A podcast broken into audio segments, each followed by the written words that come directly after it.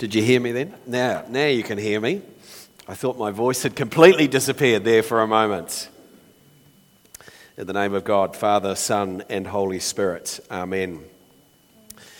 Well, church, I had my first encounter with COVID testing this week, and uh, earlier in the week I picked up a few flu like symptoms, as they say, and so on Wednesday I went in to get my COVID test. It's not the most enjoyable experience that you can undergo. It's like having a bottle brush cleaner stuff up your nose and twirled around. So I picked up a few of these symptoms during the week. One of those was increased volume in snoring.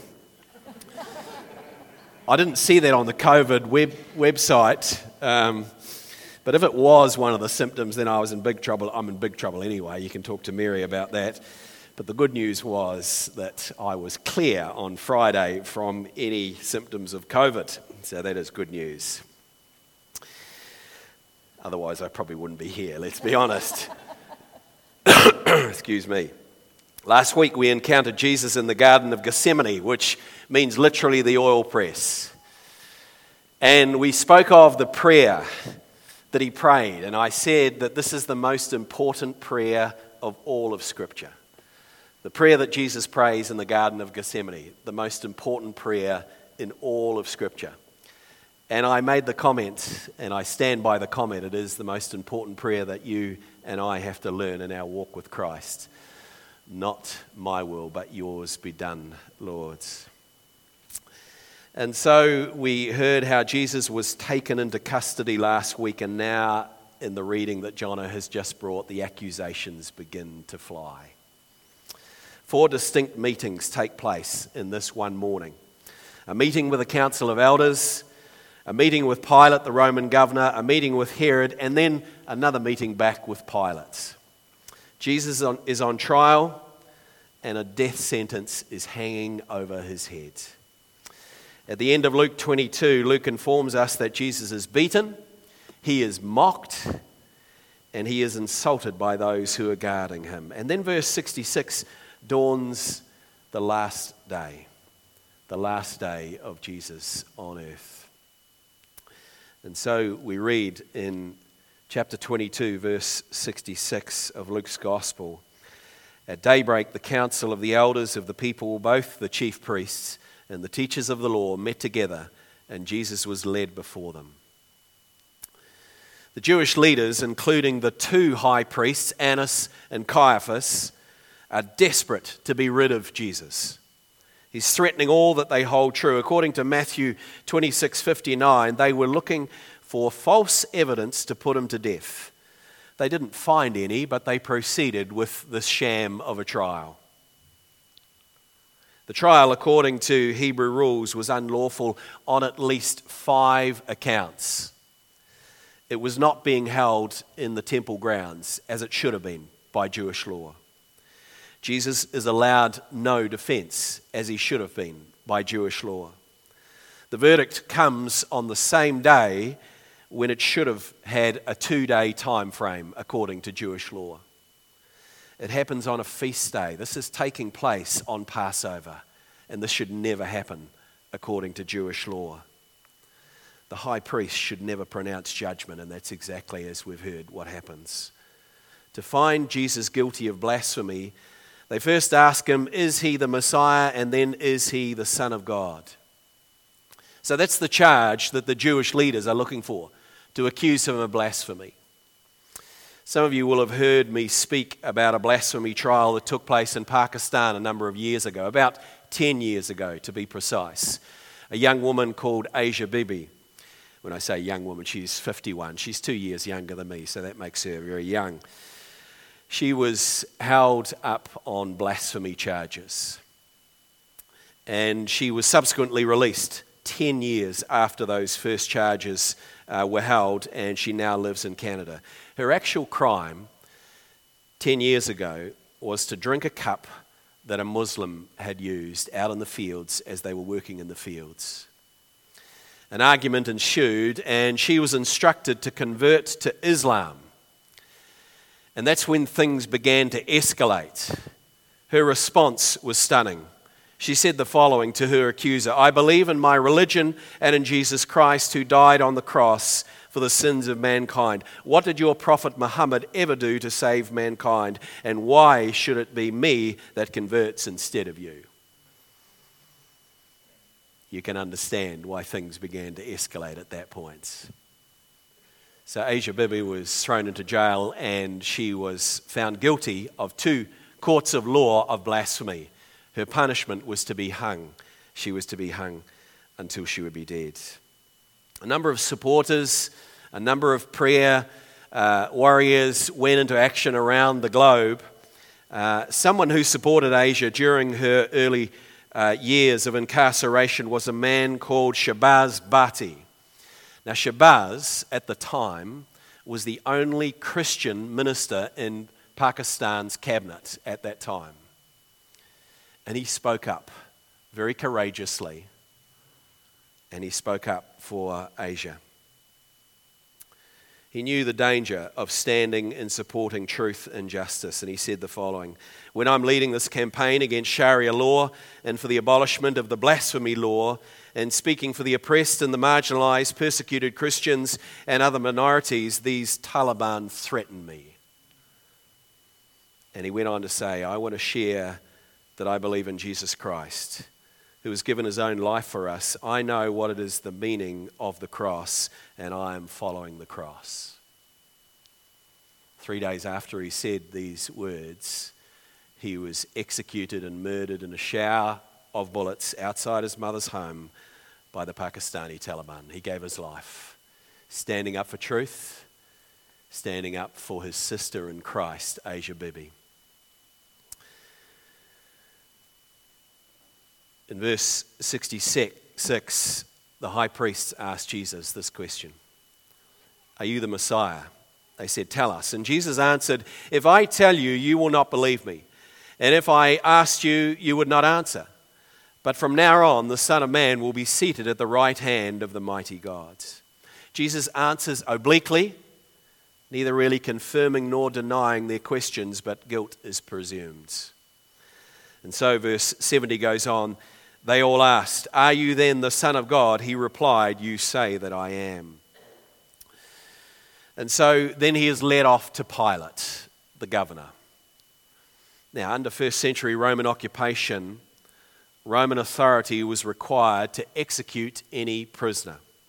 And so desperate are the Jewish leaders to kill Jesus, they begin to accuse him of other charges, charges that the Roman authorities would be more concerned about. And so, if you look at verse 2 in chapter 23, we learn the following and they began to accuse him, saying, We've found this man subverting our nation. He opposes the payment of taxes to Caesar and claims to be Messiah, a king. So, three charges that they think the Romans might be interested in subverting a nation, opposing the payment of taxes, and claiming to be a Messiah, a king, in other words, an alternate to Caesar. Now, the first of these is hard to prove. The second is an outright lie, and only the third charge, that he is a king, has some basis of truth. In the character of these half truths, we see who is behind the accusations. We see the source of the accusations.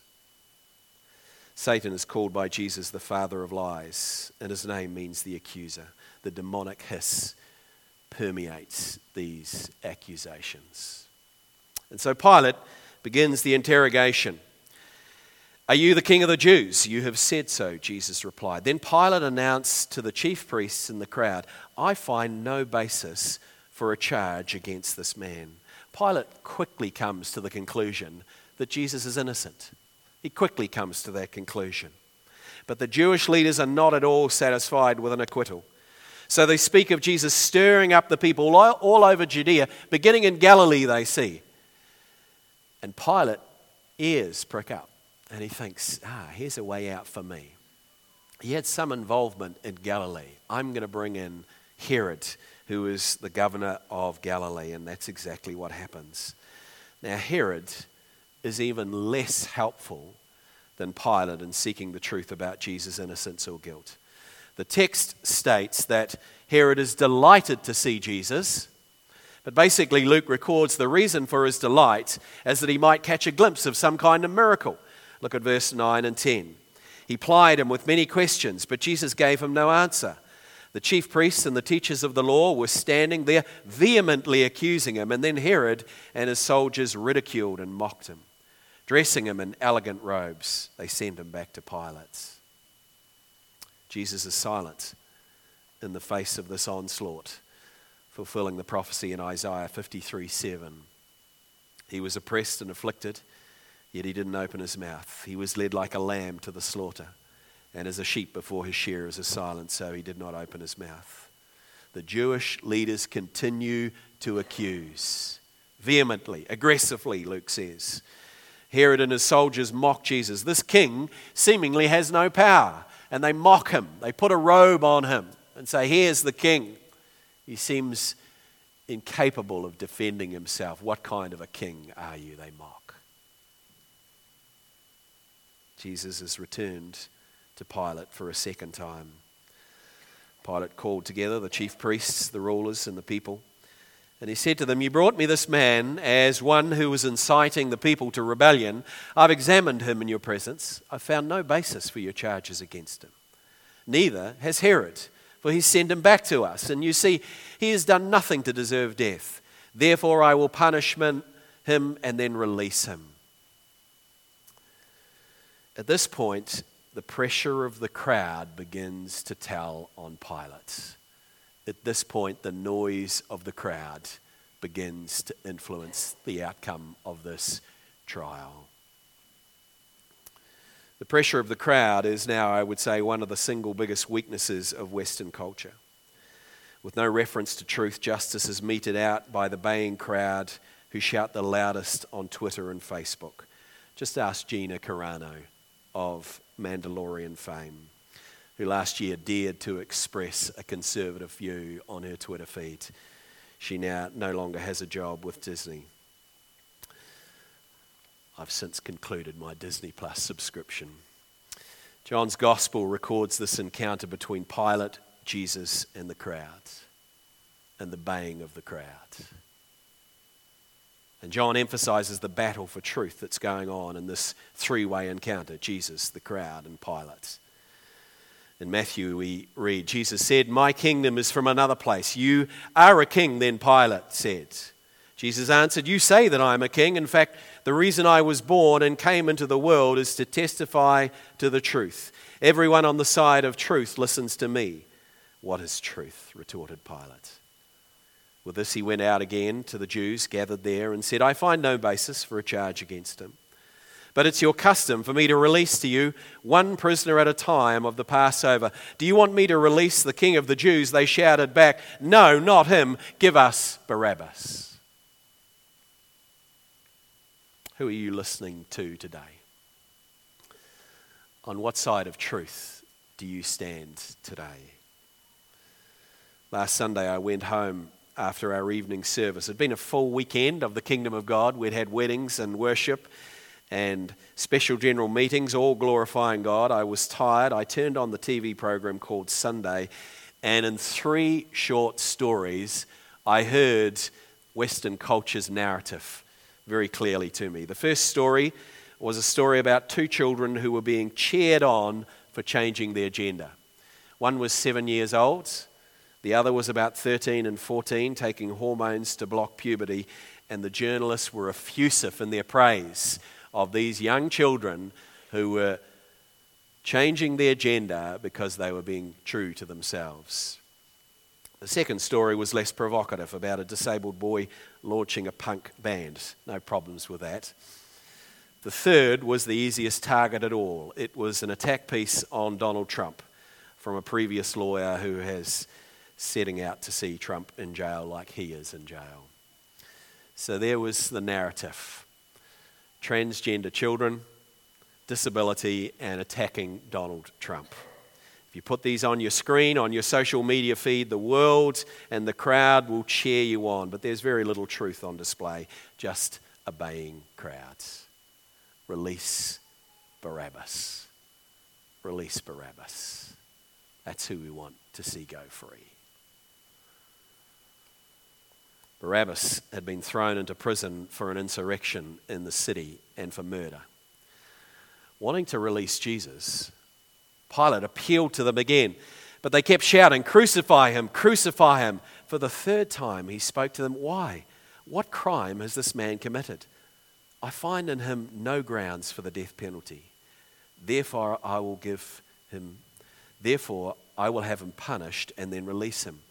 But with loud shouts, they insistently demanded that he be crucified, and their shouts prevailed. So Pilate decided to grant their demand. He released the man who had been thrown into prison for insurrection and murder, and the one they asked for, and surrendered Jesus to their will. A terrible exchange takes place. Barabbas, the murderer, the rioter is allowed to go free, and the sinless Son of God's, full of grace and truth, was led away to suffer the darkest form of execution that man had devised. Jesus would be nailed to a cross and allowed to die a torturous death. The guilty is exchanged for the innocent one of Jesus' own close apostles, Judas Iscariot, had enabled this whole sordid injustice to unfold.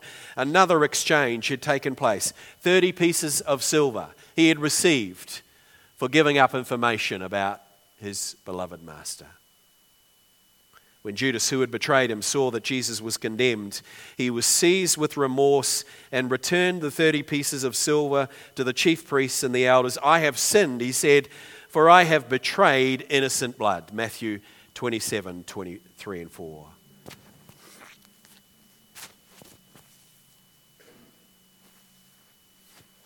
The chief priests were unconcerned. Judas was bereft in his guilt.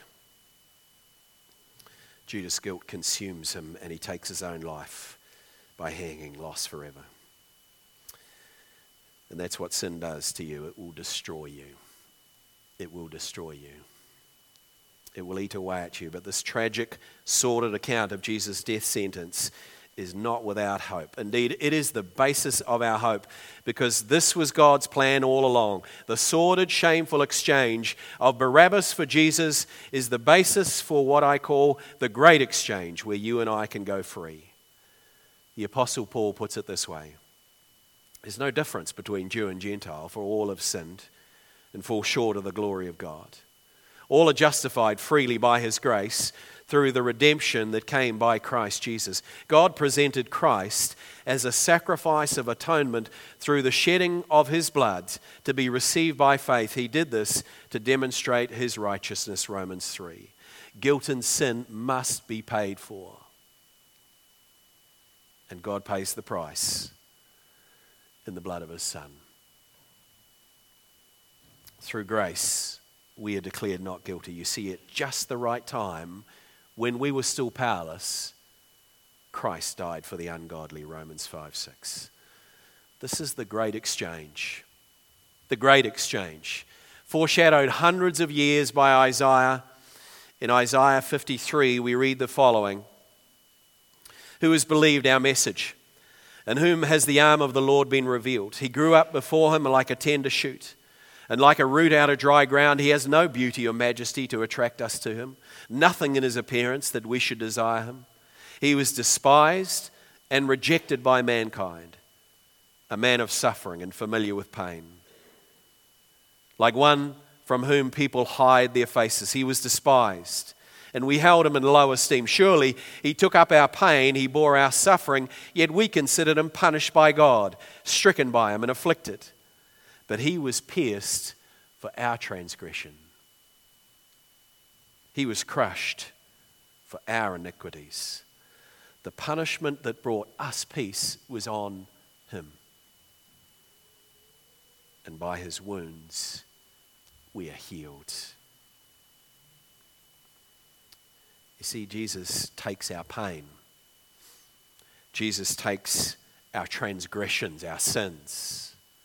He takes them all on his person at the cross of Christ. He received God's punishment, he was pierced, he was crushed, and by his wounds we know peace and we are healed. This is the great exchange. This is the great exchange that took place 2,000 years ago. Who was guilty of causing the death of Jesus? Was it Judas? Was it the chief priests, Anna and Caiaphas? Was it the elders and the scribes? Was it the crowd? Was it Herod? Was it Pilate?